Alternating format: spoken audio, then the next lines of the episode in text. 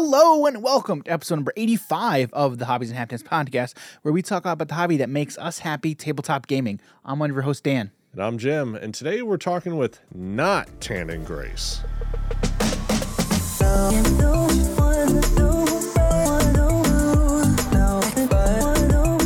Yes, today on the podcast, we are talking to not Tan and Grace, better known as Darick Charmer Oswalt. Yeah, I forgot what he's looked like. I'm just All right. Well, before we get into the episode, before we get into the episode, let's talk about our sponsor, Amazon Audible. If you head over to our affiliate link, www.audibletrial.com forward slash hobbies and happiness, you can find a. you follow that link. You can find a follow button too. If you follow that link, you can sign up for a free 30 day trial of Amazon's one, Dan. Audible Day service. All right. So you follow that link. If you can find it, you can find. Guys, We're keeping- hit stuff, hit stuff. Go get Audible. You get you get some credit. You get a free credit. If you got Amazon Prime, you get two credit. Okay, you can cancel anytime within the 30 days. Make it happen. They won't bill you. You know it's it's great, and you get to keep those books. Handled it, Dan.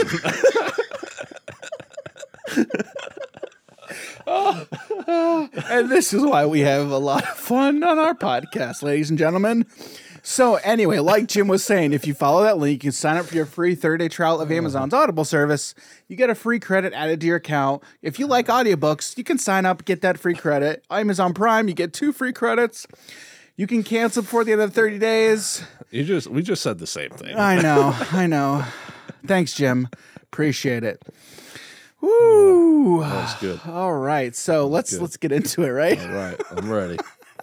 All right. So yeah, today on the podcast we're talking to Darick Oswalt Charmer, Mm-hmm. better known as Not Tain and Grace. Not Tan and Grace. so when we talked to Matt DeMarco last week, we told him we were talking to Darick, and he was like, "Hey, you know what you need to do? You need to call him Tain and Grace." And so, uh, well, Darick tells you about it here in the episode, and you know what? Let's just get out of the way and let's let's get right into the talk. All right, today we are joined by Darick Oswalt, better known as Charmer within the community. Uh, Darick is a fellow card game content creator. He's a host of the Flesh and Blood podcast called Flesh and Pod. Also, he is a card game and esports caster for games such as Flesh and, Blood, Elder Scrolls Legend, Legends of Runeterra, Artifact, and Teamfight Tactics. Darick, thank you so much for joining us today. How are you doing, sir? I am doing as well as I can be at the end of a long day. I'll be honest. It has been a, a trying week, uh, a trying day. Speaking of casting, I was literally casting prior to this. I skipped my dinner to do a bit of flesh and blood casting for uh, a game that's not yet published. So pay attention this weekend if you're following Flesh and Blood. Um, I'm on a couple of the Goliath Gauntlet matches that are currently going, but yeah, I'm I'm doing well. It's this is a great way for me to kind of like wind down my night and talk about cards, which is something that I love. So I can relax Awesome. now. Awesome, awesome. Well, you know what? It's it's always great when, when when our guests can just relax and chill and you know have have a good time just talking cards. So, um, Charmer, you know what? The first time I came across your content was when I was playing Elder Scrolls Legends.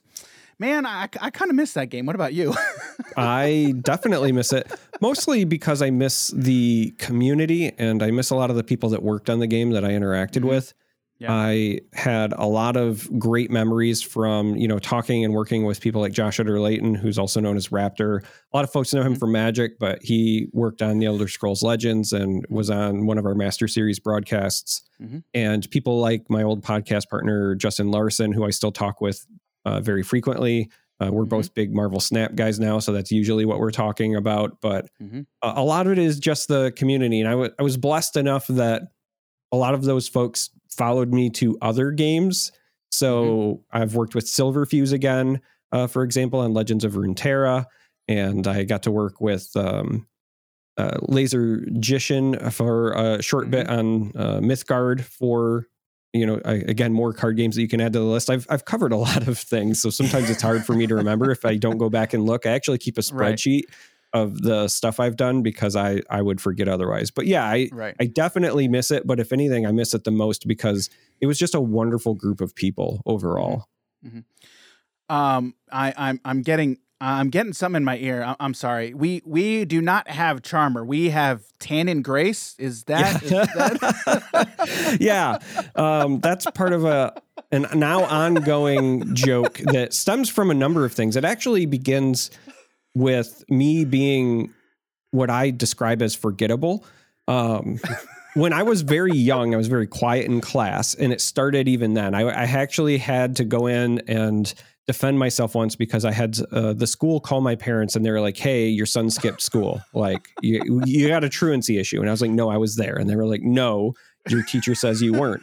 And we did this back and forth, and I had to go in with my mom. And the only reason that I was able to even prove that I was there was I had turned in homework that day. Like I handed it in but I'm just really quiet. So people forget that I'm there sometimes, um, which also sounds weird because I do content stuff. But in my personal life, I'm usually pretty quiet. So that started it. And then it started kind of progressing into this thing where I would meet people. And then when I would re meet them, I'd be like, "Hey, I remember you from such and such," and they they're like, "I've never met you in my life," and I'm like, "No, we did." and so I I was telling Logan the first time that I met him at a Flesh and Blood uh, event. Logan, by the way, if you're not familiar, he's who I do the Flesh and Pod podcast with. I was telling him this, and he didn't believe me. He was like, "There's no way you're just down on yourself. There's no way people forget you." And then that night, I had somebody ask me who I was. And this was after I had casted at the event and introduced myself to them, and they didn't know. Then, you know, fast forward to uh, even just this most recent calling event in Indianapolis that Logan and I were at. We're standing next to each other, and Logan and I. I, I will just describe it as we don't look alike. I'll put it that way. Um, somebody walks up. We're standing next to each other reaches their hand out to shake Logan's hand and he because Logan's wearing a flesh and pod jersey and he goes, "Hey Charmer, I just wanted to tell you that I love the podcast and it was completely like Wow. unironic. It wasn't part of the joke." And so Logan was like, "Uh, that's Charmer."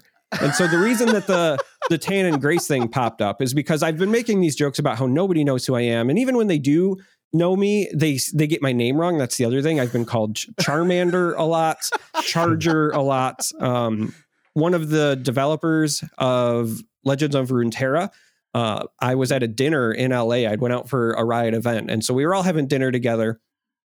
And somebody said Charmer across the table, and so uh, Steve leans over and he goes, "You know."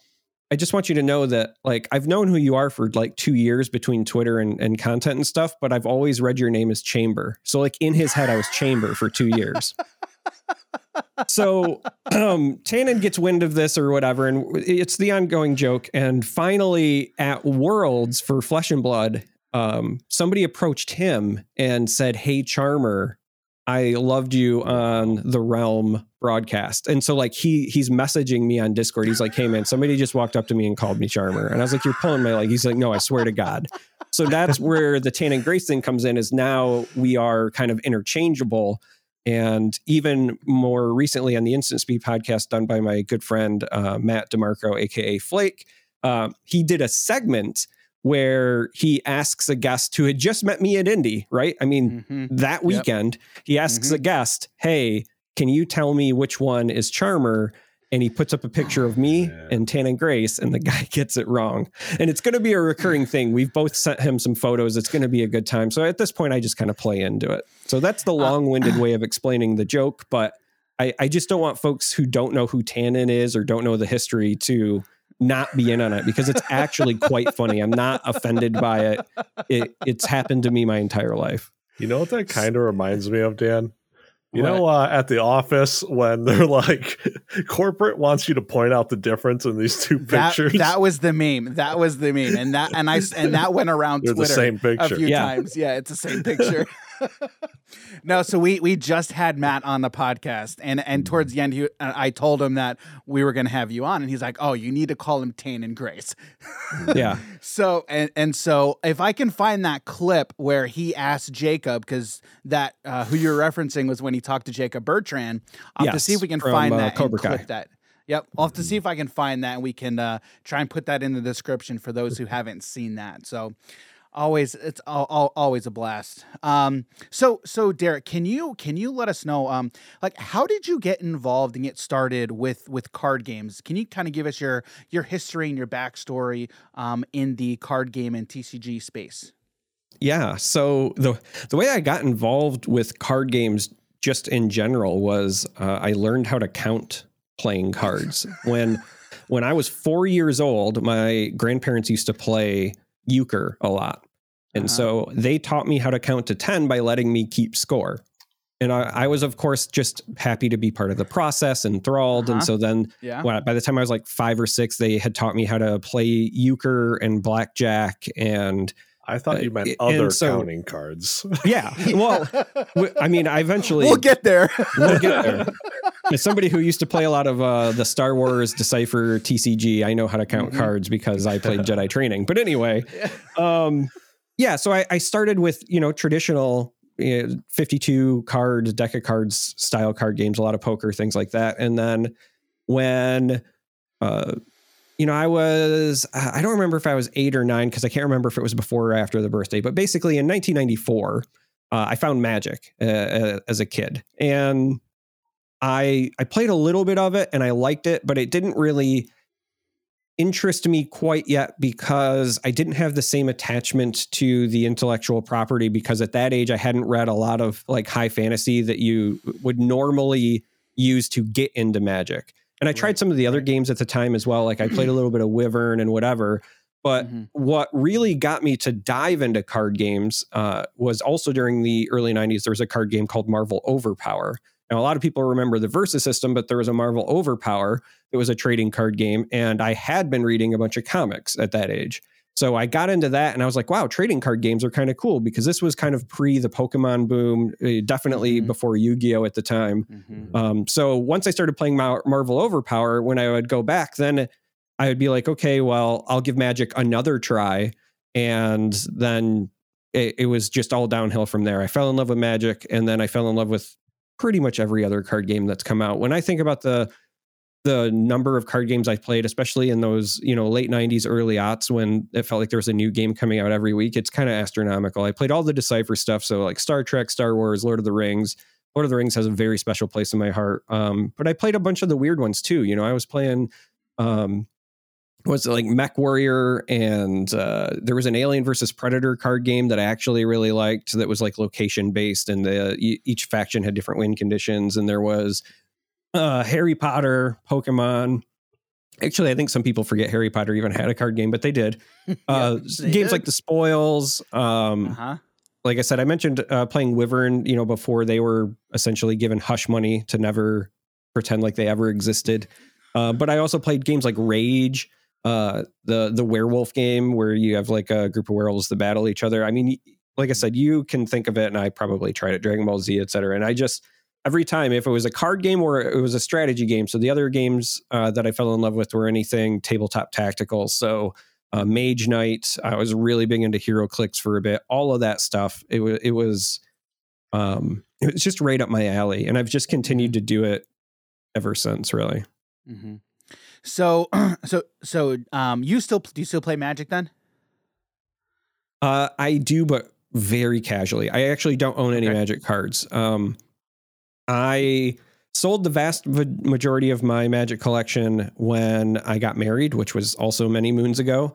Uh, but Mhm. I was doing that to like pay for the wedding and get ready to buy a house and all that. And so Right, right. when I sold the majority of it, everything that wasn't uh, high priced items, because like at the time, you know, I had power, I had play sets of duals, I had all that jazz. So I sold all that. And then all of the rest of the like playable bulks I gave to a friend of mine named Adam who has like a vault. And so he Mm-hmm. when I say a vault, I mean he has like temperature controlled room in his house that has its own insurance rider. He has play sets of everything, whatever. But he made a deal with me because my favorite way to play magic anyway is limited. And it was you can play any time you want. You just ask me for a deck, I'll let you borrow it.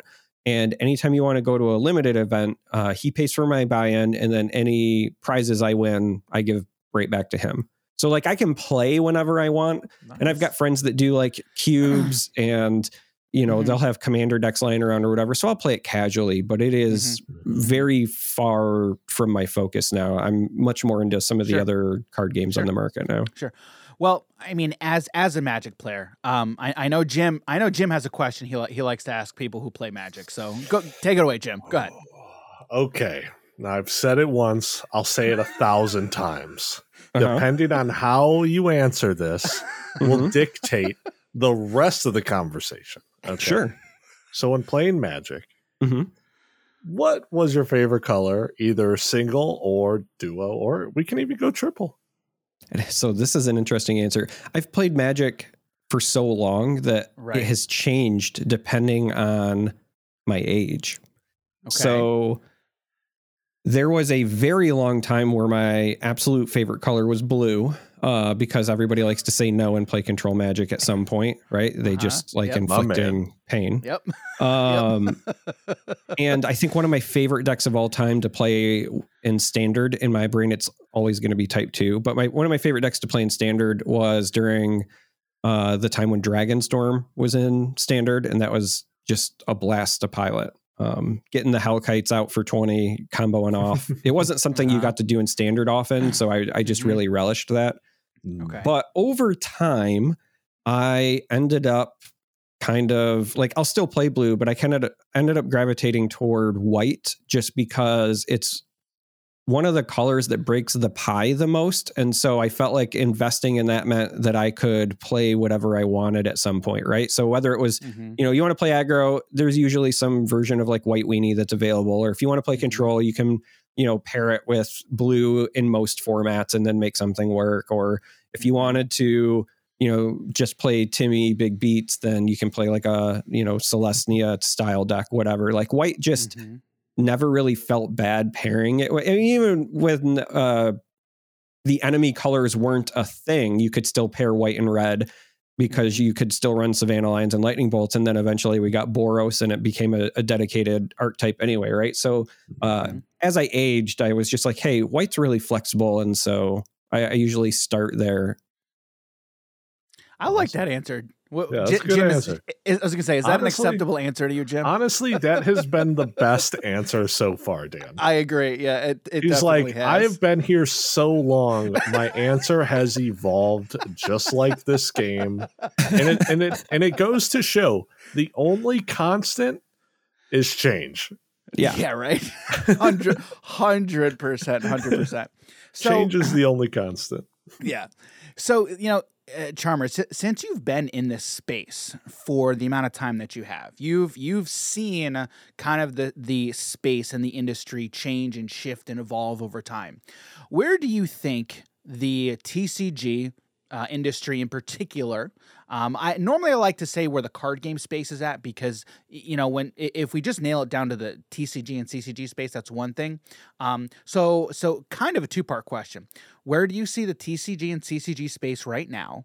Um, and then let's widen that out a little bit, and then kind of if you if you can expand on where you think the card game space as a whole is at right now. Where I see it is again, it's almost like we're back into the late '90s, early 2000s, um, where it seems like we're almost in a card game TCG renaissance period, kind of right now. Um, so I just kind of want to get your take on kind of where you see the industry right now. Yeah, it, you know, it's interesting. I think it feels that way the most in trading card games. Mhm. And the reason I think that is because there are a number of games that just came out recently. And then there's, you know, this year, for example, like five games that I've heard a lot of people very excited for. Um, Mhm. One piece already came out. I know that like Grand Archives coming later this year. Uh, Battle Spirit Saga, which is a game that I'm actually finding myself to really enjoy playing, is coming out later this year. Alpha Clash just finished their Kickstarter. That launches later this year. That's actually a lot of fun. And then everyone's kind of waiting with bated breath for what Lorcana gameplay is going to be, but the IP has people excited. So from a trading card, card game standpoint, I feel like it it feels like there's a renaissance there, but I also feel like the in a vacuum that's the case, but I think it's really the result of greater global events. And so what I mean by that is yeah, Flesh and Blood came out and found some success during, you know, the height of COVID, but the reality is many of these games probably would have also come out sooner if that weren't the mm-hmm. case because it's very difficult to launch a game that's meant to be played in person when nobody can be in person. And Flesh and Blood had to find a way to weather that storm and I think they did it as best as anybody could. So like kudos to Legend Story Studios, but even though they were finding success, it still came at a cost, right? They had supply chain issues and they were having to like Mm-hmm. run webcam leagues and it, it was just kind of awkward. So I think Mm-hmm. that a lot of the reason these trading card games are launching now is because they were probably in development long before. I mean, Flesh and Blood was in dev for like seven years before they launched it. Yeah. Right. It's probably the case for many of these others. And then they were just like, okay, as a safety net, let's wait till people are more comfortable meeting in person and then we'll launch. And so I think that's why we're seeing so many launch this year. Mhm. But when you take that part out of it, the reality is, as somebody who's played a lot of card games, I'll try almost any card game once. Uh, Mhm. there's been a steady stream of new games. We just don't Mhm. remember them because they don't stick around. And Right. I say this as somebody who I, I jokingly say I've killed a lot of card games because there's a lot of games that I have covered or fallen in love with, even um, if I wasn't doing it publicly. Games like that I've played uh, Mhm. personally that never found their footing, and then they just you know they lasted for a year and they died out, and it's been like that for as long as I can remember. Um, you know, SolForge is getting uh, the physical card game as well. Um, Mhm. you know, they were doing demos of that at the Indianapolis calling, but like that's a game that was around digitally in a couple of different iterations. And, you know, I think about games like Artifact, you know, that I covered, and, you know, it was a big bust ultimately for a number of reasons. Um, I, I could talk for hours on that, but like that was around, and Mythgard was around, and uh, the Elder Scrolls Legends, and so like everybody remembers Hearthstone, but you know, there's even even ones that had like small impacts. Like there was a game called Shardbound that was a hybrid between uh, like a tactical board based game that was also played with cards, and you built a deck, and I actually really enjoyed that, but that never made it out of dev. So Mhm. the games are kind of always there. I think that it feels like a renaissance because we're getting a lot in the physical space all at once, but also something that's happening now that d- has not happened in the past or didn't happen often in the past is that we're finding more games that have success now. Yeah. So a lot of the games that I'm thinking of when I say like, "Hey, the games have always been there," uh, they're just not around now. Whereas card games like Flesh and Blood are actually finding success, and Battle Spirits is Mhm. getting this kind of like relaunch as Battle Spirit Saga after 14 years, Right. and it's going to have a lot of money behind it, and so it's starting to do well. And Lorcana is expected to do well, but even outside of those, digitally, right? Like Legends of Runeterra, it's not doing Hearthstone numbers, but it's not hurting either, right? Right. So Right. where in the past we've always had card games but they just didn't always make it now we're actually finding some that even if they're not the next magic or the next hearthstone they're getting enough of a foothold and enough of a player base where they can survive and so that Mhm. feels new because that Right. hasn't happened in a while Right. Mm. do you think what do you think is the main and, and and you know like with all these card games that you mentioned it seems like the ones that have gone away gone the way of the dodo bird have fallen away for one reason or another. It's it's not like it's a consistent reason why they die. Um, so in, instead of asking why do why don't card games stick around i think a better question and a better conversation to have is why do games find how and why do games find success? What is it that makes a card game stick around? Like with all the ones that you were talking about that you know there's a lot of people excited for for this year right what do you think each of them needs to do to find success and to and find long-term success right? Because i think success especially in this space is going to be defined in the long term not in the short term. Like you can have a great first year even a great second year but if you're by year three you're dead you know then w- do we consider that a success? I don't think anybody would consider that a, suc- a success. So um, I, i'm curious well, what do you think these games need to do um, or to have in order for them to stand the quote test of time for lack of a better phrase? So th- this is a very easy qu- question to answer but the answer in and of itself is complicated because let me just start by saying if making a card game that was successful was easy then a lot of people would have done it by now right it's they and that's what they tried to do. And, And they there's a tried lot to do of- that in the '90s. Yeah, I mean, listen, there's even now, right? Like there's a lot of card game players that because they're good at a game, they think that they would be good at making a game and you know, they Yeah, they pony up with the law offices of Dunning and Kruger and they think that they can uh, make it work, but they they can't, you know. And so Well, I could make the- a great game. Okay. yeah, I mean, everybody can make a great game, but the reality is, in order to succeed, there are a number of things that have to go well, and sometimes they conflict with each other. And I honestly think that Mhm. that is what the biggest hurdle for card games is. So, what I mean by that is, is that sometimes the things that are best for your game are not necessarily what's best for business. And in order to Right. succeed, you have to be good at both. Your game has to be designed well. It has to be easy to learn, hard to master. Your game has to uh, find a way to put a carrot in front of players. So whether that means through the card acquisition model, whether that means you know you have a robust, organized play system, whether that means giving them a a slow drip of content as opposed to big expansions, whatever it is, you have to give players a reason to come back and still feel regularly engaged. But sometimes those things are also not the best for your business model. So you have to find a good way to run the business so you can keep things afloat. And that doesn't mean, by the way, uh, that it has to be greedy. You don't have to be, you you know, no offense to anybody listening, but you don't have to be Hasbro.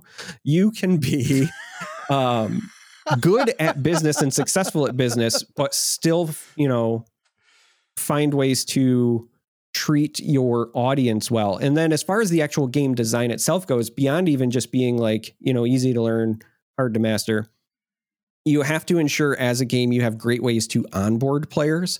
So that means usually more than one format, something for Mhm. veterans, something for newer players. Uh, Mhm.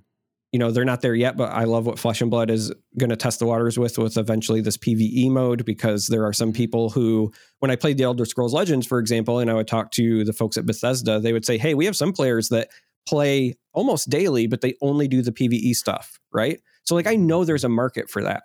So, any ways that you can engage players and get them into your ecosystem and then retain them. So, it's not just onboarding, but it's also retention, right? So, that's the care. You have to get people to try it, have the game be good enough for them to resonate with it, and then want to stay with it. And the resonate with it is important. So, this is the other challenge when it comes to design is that um, card games, when it comes to like trading card games, traditionally the ones that do well are the ones that reward players through agency, but also through expression.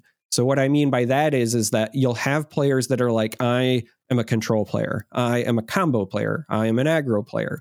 And so you have to give them ways to play the game and allow them to express who they are as a card game player because we have been conditioned to kind of have that.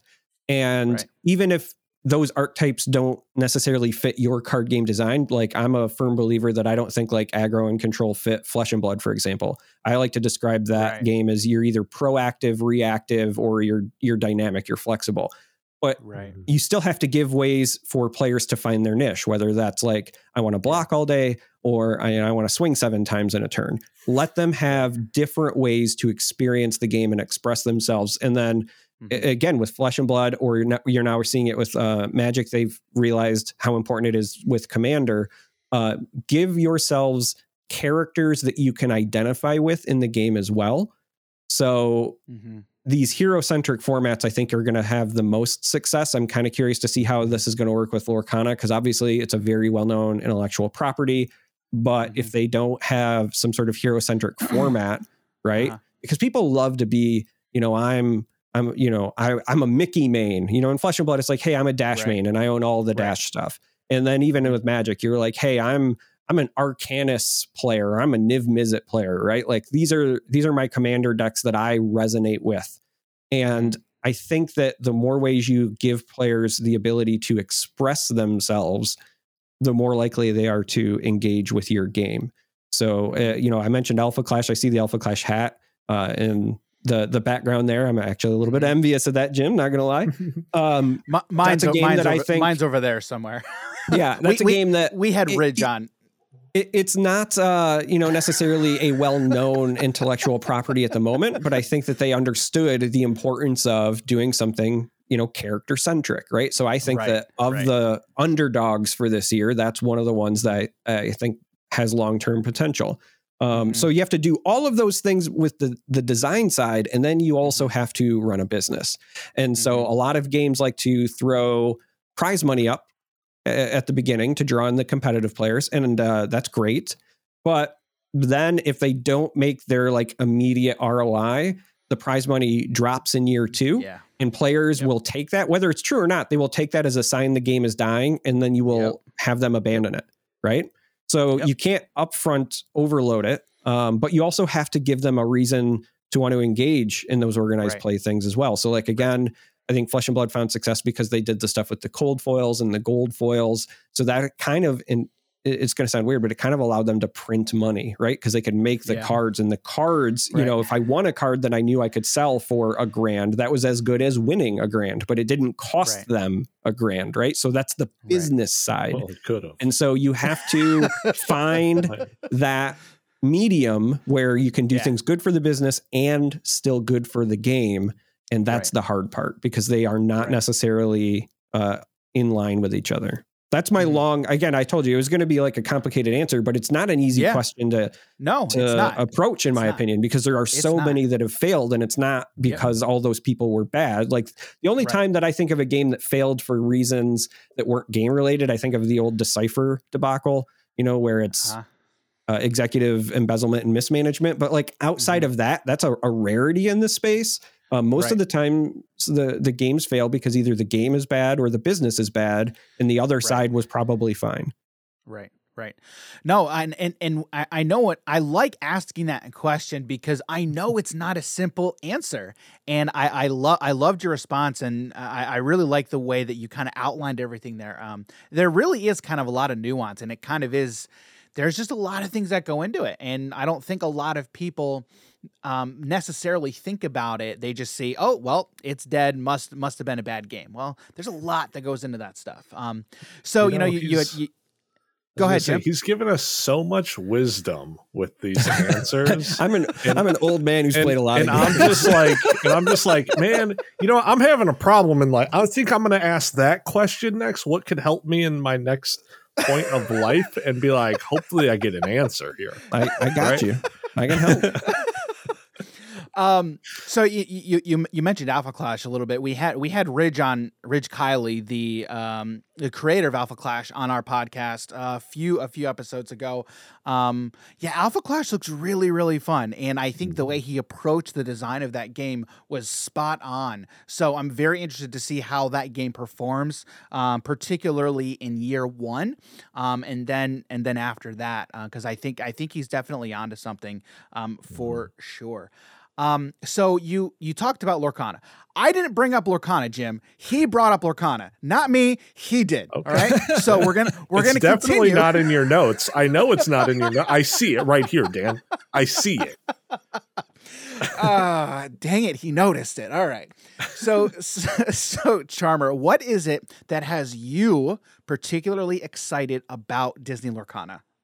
Oh, this one, thankfully, I don't have to give you a long-winded answer. I tend to be long-winded. It's I like I the used to- long-winded answers, though. They're good. Yeah. I I used to be a, a professor. I used to teach like programming and stuff at a local university as an adjunct. So I tend to be long winded because I like to be thorough. But this one is pretty easy. Um, Uh-huh. I have two children. I've enjoyed card games for like 30 years now at this point, and this is the first time that I think it'll be easy to quote unquote onboard my oldest because it will be Mhm. characters he recognizes.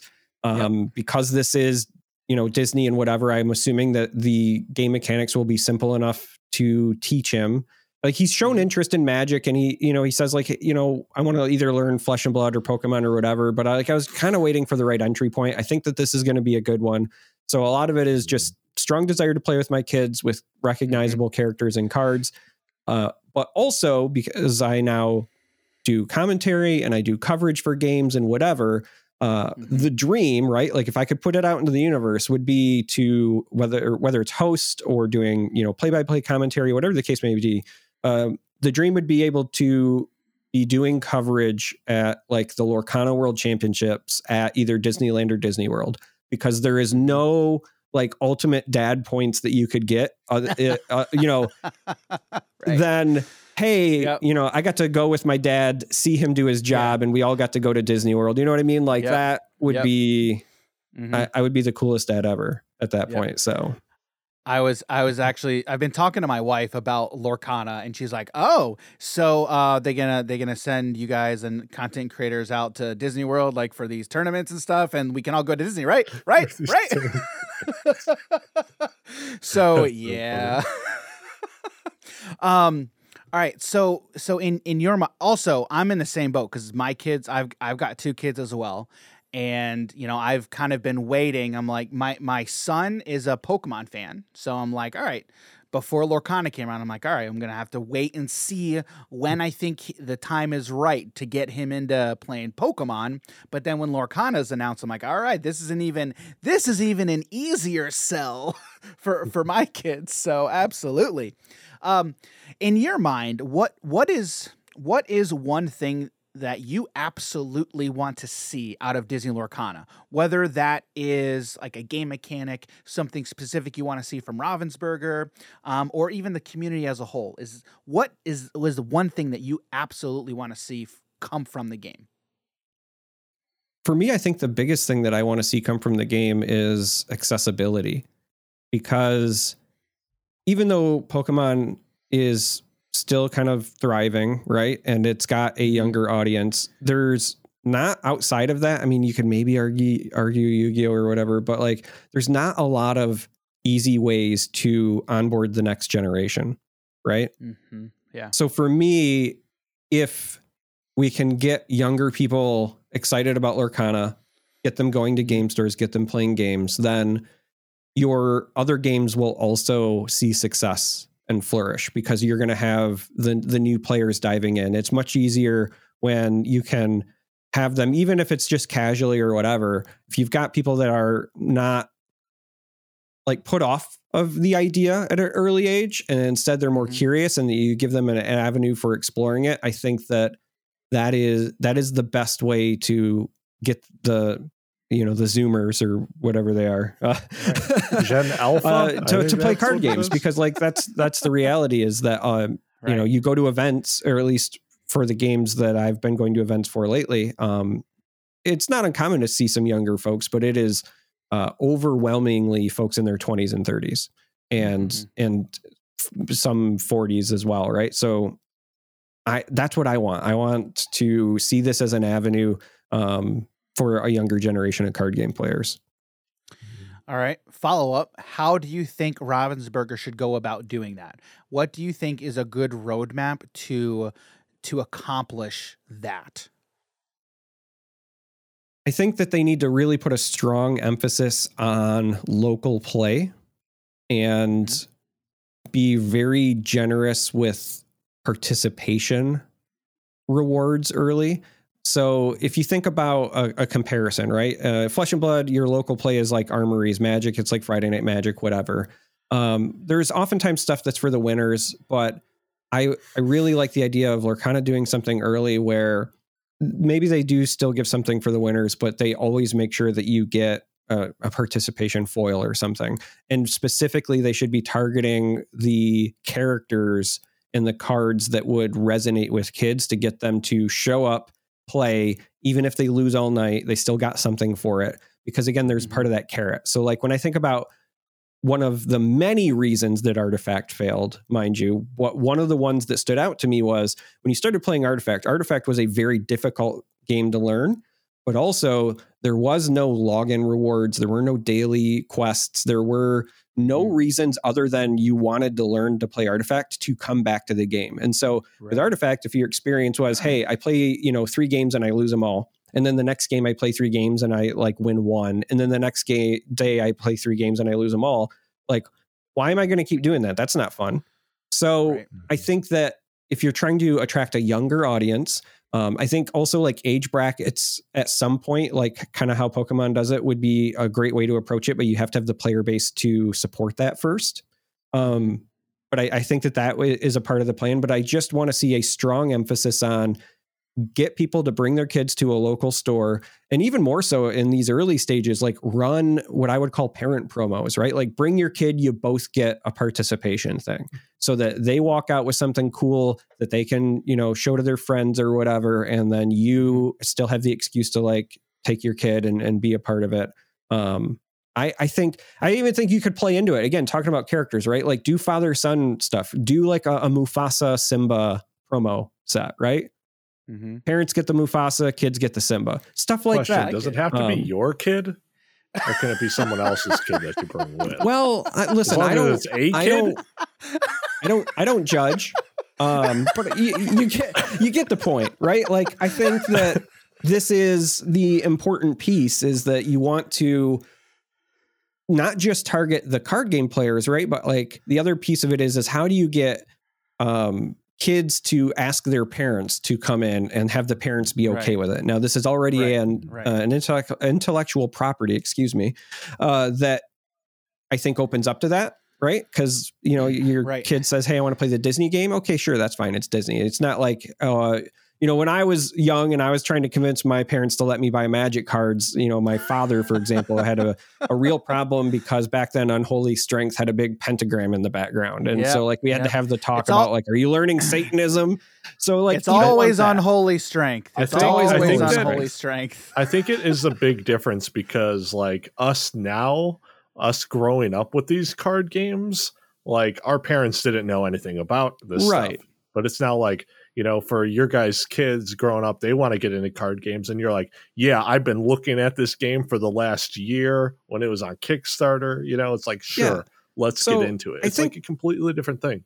It is, but it isn't, right? Like I think that's important, Mhm. but what I think about the most here is that you still also have to target the households that don't have any card game players in it. Right. I think Disney Right, has the right. reach with their IP to do that. And Right. so now it becomes the like how do you make it worth the parents' time to bring their kids and how do you make the kids still feel like they had a good time? And so I think Right. emphasis on local play, especially you know targeting shops that are very um, kind, family friendly, accessible, right? The right environment, and then you cultivate that. And uh, like I said, you just go really heavy with the participation stuff early on. In my mind, How um how important do you think these large prize pool tournaments are?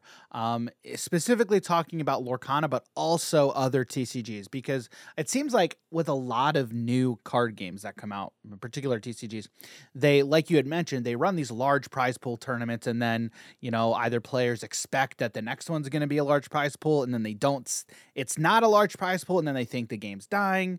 Um, do you do you think that these types of tournaments are even that important anymore, or not so much? Because in my mind, that's really not going to do much to the long term success or health of a game. It's only going to introduce a negative, especially in that short term. But where do you see these these types of tournaments um, playing in these types of games? uh, so this this is again kind of a complicated answer, but um, hmm it depends on the game and it depends mm-hmm. on what your long-term goals for the game are. So mm-hmm. games like flesh and blood where you're already targeting the competitive crowd as your your first group of folks i think that you have to have reasonable prize pools uh, at least large enough to get your magic pros to consider playing in those events to even pick up your game. And i think that it, with games like flesh and blood where the variance tends to be a little bit lower and the better player wins a lot more often um, again you're going to want to give some sort of like reward for investing that time. Also the big thing about flesh and blood when they launched was that it was an unknown intellectual property. Um, you look at games that are coming out this year like battle spirit saga they've already announced huge prize pools for theirs. They have 14 years of experience and history and whatever but that's all in japan. They're an unknown Right. intellectual property here. They can't rely on that. And it's very clear that they are also putting an emphasis on drawing in the tournament players because that has been how they found success in Japan. They're trying to mirror that, right? But for a game like Lorcana, I don't think that the organized play needs to have high prize pools. Um, and in fact, they could probably get away with uh, little to none if it's just like entry into another event, right? So, like if if winning your regionals gives you the you know all expenses paid trip to Disneyland for the World Championship, and you know 500 or, or, or grand to spend on expenses there like that's fine you don't have to pay out you know the prize pools that a Right. calling would for flesh and blood Right. um, but also again with something like Lorcana, you've got an intellectual property that will generate the interest for you already. And also I think Mhm. that a game like Lorcana is honestly targeting the collector crowd and the casual crowd more so. And so if Mhm. that's going to be your target audience anyway, I think that you don't need to worry about pulling over pro magic players or flesh and blood players the same way. Instead, you want people who are more likely to be uh, playing at the kitchen table. And then, as far as like the collector side goes, you want people that are the Disney adults that are willing to spend, you know, a grand on D23 promos. So I think that that's a, a different scenario for them. I think it always just kind of depends on the game. Like, what is it that you're trying to get out of your game? And then you you go from there. Okay. Um yeah, I mean there's there's there's there's always a lot of talk and has been about uh tournaments like the the Lorcana World Championships being at Disney World or Disneyland. Um do you think that that is a legitimate possibility of happening for Lorcana? I I think that it is because uh, again, it's probably going to be cheaper for them to do as opposed to just offering straight prize pools, but it Mhm. also does what I think this game is meant to do, which is get people introduced into the Disney ecosystem, right? You get people playing Yeah. the Disney card game, then you That's send them to Disney World, and then maybe for if like that's the their first time ever going, maybe now they're planning on coming back next year because they got to experience it, even if they don't, you know, win an event or whatever.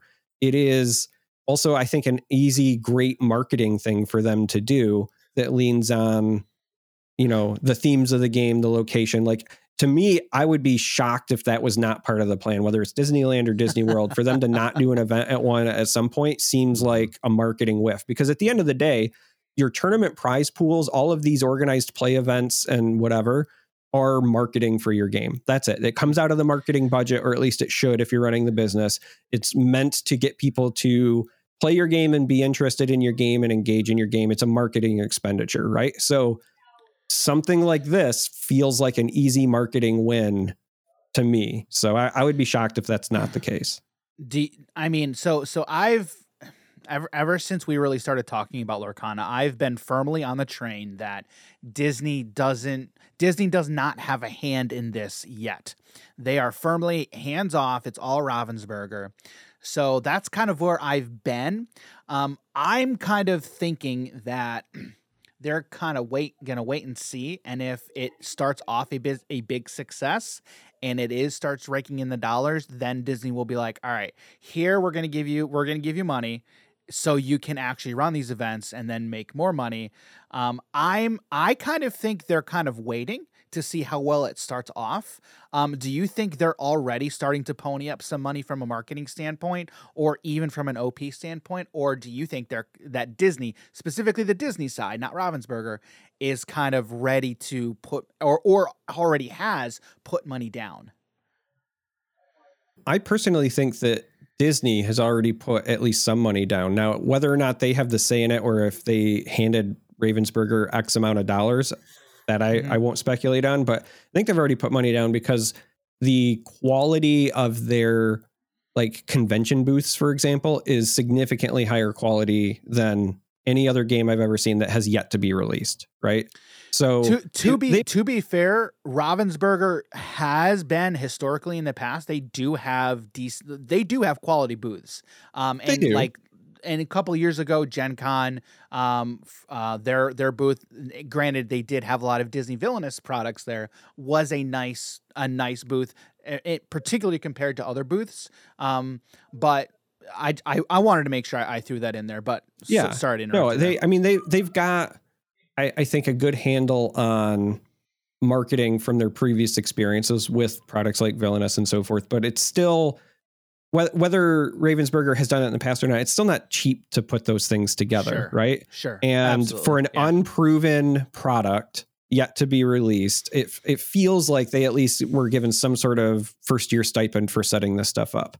right, um, right, right. And and as far as like the event stuff goes, like you can offer a world championship at Disney without it being like an extravagant, you know, you're playing under the Magic Kingdom thing, right? Like Right, it could be at you know the Just a the Disney hotel like in one of the right. lobby centers or whatever for the world championship thing. It's just the Yeah. the fact of like Sure. you get taken to a Disney World property and then maybe Sure. on your off days you get to take your family or whatever. Like that's still already enough of a, a sell. I I Sure. really do feel like they they want this to succeed. Uh, the Disney side, I think they do want this to succeed because they have seen how well things did during the pandemic. It's no secret that Mhm. like Pokemon kind of Right. exploded from the collector side and the prices shot up. And I I know Disney and they were going, hey, we can do that. We should do that. yeah, right, right. And and, and again, I, I think I I do think uh, Disney saw the success that Ravensburger did with products like Villainous. So they took their IP, they took care when using that IP for Villainous, and they did very well with that. I think Disney saw that and was like, all right, they're much more willing to do something like this. So um, now before before we move on to one of our favorite segments, the card of the week, um, one last question uh, relating to Lorcana, do you think that because again we've seen many card games come and go, um, many many have come and gone quickly thereafter. Do you think Disney Lorcana will be around for the long haul and will be considered a success after five years and ten years? What do you think? Oh, this is this is very tough to answer right now because I have Abs- seen yep. no gameplay. Yep, Like that's that that I mean that that's the actual answer. It- you know, if we're going like based on enti- entirely on IP or whatever, like Sure, you would say sure. sure. it's a slam dunk. But sure. um, you know, I've seen games with very strong intellectual properties, like you know, the Elder Scrolls Legends. Elder Scrolls is a beloved beloved franchise. Uh, Yep. Artifact was coming from the Dota background. You know, at the time, Valve could do no wrong. Dota was Uh-huh. beloved. Everybody knows the game. Everybody, and that didn't talking do about well. that game. So Uh-huh. intellectual property matters, but it is not enough on its own. And I have not Right. seen any gameplay. And so I I would say if the gameplay meets the minimum requirement of being easy to learn, hard to master, and is specifically is accessible to younger audiences, I think that they will at least be successful for the first five years. 10 years, it's really hard to make it 10 years in the card game space. But Yeah. I would say if they can hit those two minimal benchmarks, they will be successful for the first five years. But it is difficult to say until I've seen some gameplay. Yep. Yep. Yep. It, it definitely is. Um, and I I appreciate it when when there's folks who who approach it from that standpoint. Um, I I mean we're all excited. Like everybody's excited. Um, it but I I'm typically the the person who's um for lack of a better term, pulling everybody around me down, saying, "Hang on, hang on. I know we're all excited, but let's be patient. We got to wait and see what what's To to, come because we don't know." Diamond right, hands, right, Dan. to the moon. so, all right. Well, with that, we're gonna we're gonna move on. We're gonna move on to our favorite segment, and uh, I'm excited. I'm excited for this card. Jim, I know what this card is. Uh, Jim, I don't. I don't. You probably don't know what it is, but uh, Darick, can you can you uh, can you tell us what is this week's card of the week? So the card of the week is Nord Firebrand from the Elder Scrolls Legends. It is very simple, not a lot of text on it. It is a zero oh. cost 1 1 unit, and it can attack the turn that you play it. But this is a card that really resonates with me because I it's maybe the only time in my life and I, again I've been playing card games a long long time but it's maybe the only time in my life where I've ever been like credited with building an archetype like it's the only time I've ever been known for something um specifically and uh this this was part of it so there was a time in the Elder Scrolls Legends where um a lot of people said that you couldn't play aggro because of the prophecy system and that you couldn't like go all in on charge decks and et cetera. And I was like, all right, well, if if they say it can't be true, then naturally I'm gonna try to do it. And so I, I built a deck that was entirely around um, just playing charge creatures and swinging. And specifically, the deck ran a number of ways to play or create Nord Firebrand, right? And just Mhm. abuse them and buff them up. And so Yep. that, you know, it went from, oh, it's just a zero cost one one to like you're playing four on a turn that swing for five sort of thing. And it ended up doing uh, very well.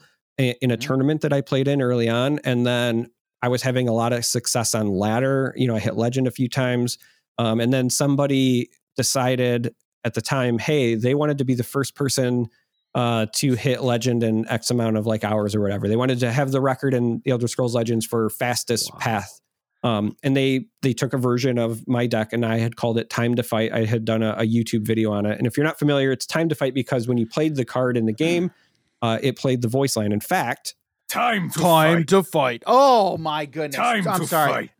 There I. I have again. This is the only time I've ever been known for something, right? So like I have it on my soundboard. I've got a, a Twitch emote on my channel that's like an axe and the, the words "time to fight," right? So um, that's why it was called "Time to Fight." Every time you played Nord Firebrand, it would say it. And in my deck, because you played oftentimes four or five in a turn, your Mhm. opponent would be annoyed because they would just hear "time to fight" over Yep, and over and all over again as they die. Yep. Um, so Yep. anyway, this other gentleman took my deck and he ended up like smashing the record on fastest trip to legend. I don't think anybody ever ended up beating it because the games are very fast and it was an efficient deck. And um, yeah, so this I, I, it was very hard for me to pick a card of the week because I have a lot of times uh, you know had favorites from different games, Right. different genres, Right. whatever. But this Right. is Right. this has a special one for me. Right. Yeah. Right.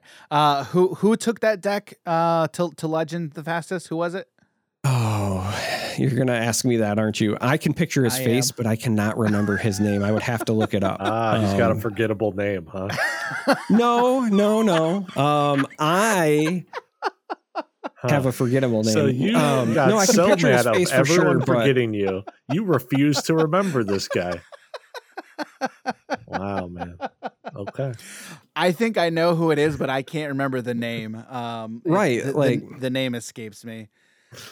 Oh my word! It's gonna Time to kill me. fight. We'll get. We'll figure it out. We'll figure it out. Yeah, I did I- not know you were gonna do, do the sound. By the way, I, I I I totally messed that up. But my bad. no, no, no. You're fine. Like, why would you think that I have it ready to go? I have, um, I have a few things on my soundboard ready to go that I'm like relatively known for, but that's one of them. I have that that sound effect almost always on hand, and then That's great. Um, there's like this old documentary or news clip where this dude's talking about working in a salt mine.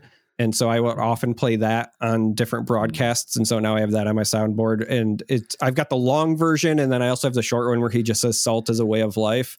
Um, so like that's know, another running thing. But That card kind of reminds me of patches, you know, along with the the sound it makes as well. Well, Yeah. pre nerf is what I should say. Yeah. Patches from Yeah. Hearthstone, where he's like, Uh-huh. "I'm Yep. in charge," and he Yep. comes out of the deck when you play another pirate.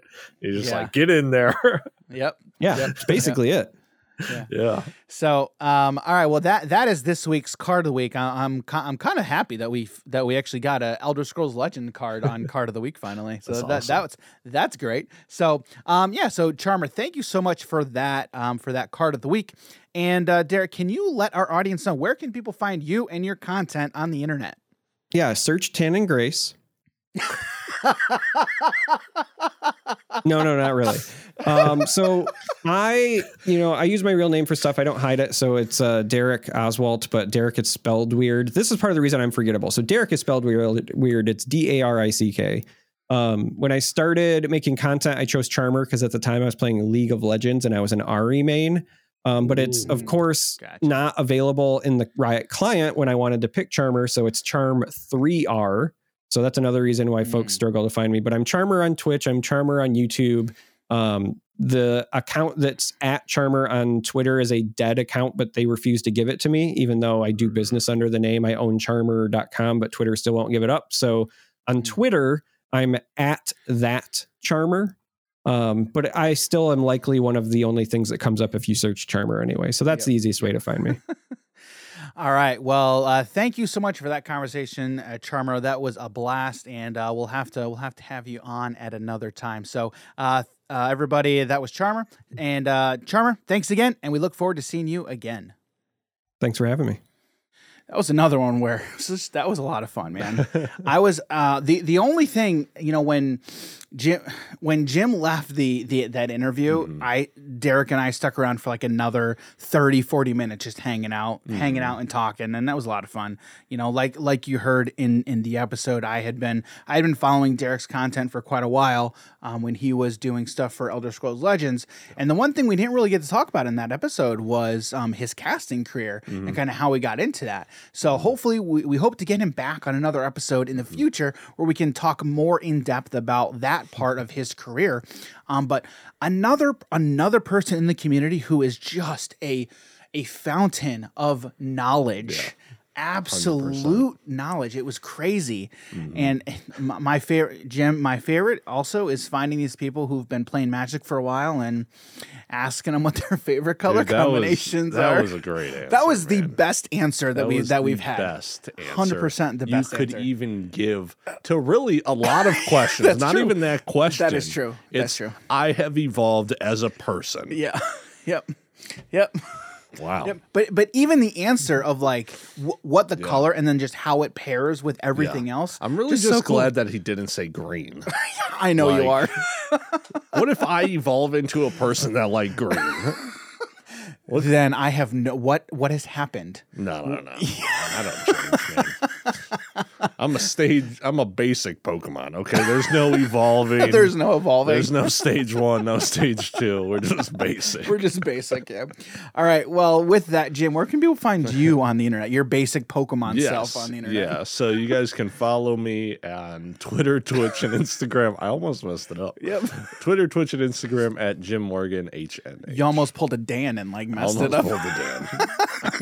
Guys can find me on Twitter at underscore DG Campbell and on Instagram at Daniel.G.Campbell. Twitter is D- underscore DG Campbell. Make sure, pretty sure I said that, but I don't know. I probably messed up again.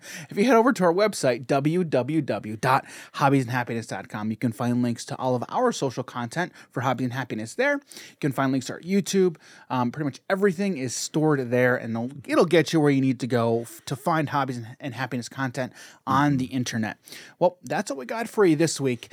Thank you so much for joining us, and we're looking forward to more people that we get to talk to on this podcast. So thanks everybody for being here. We'll catch you in the next episode. See you, everybody. Take care.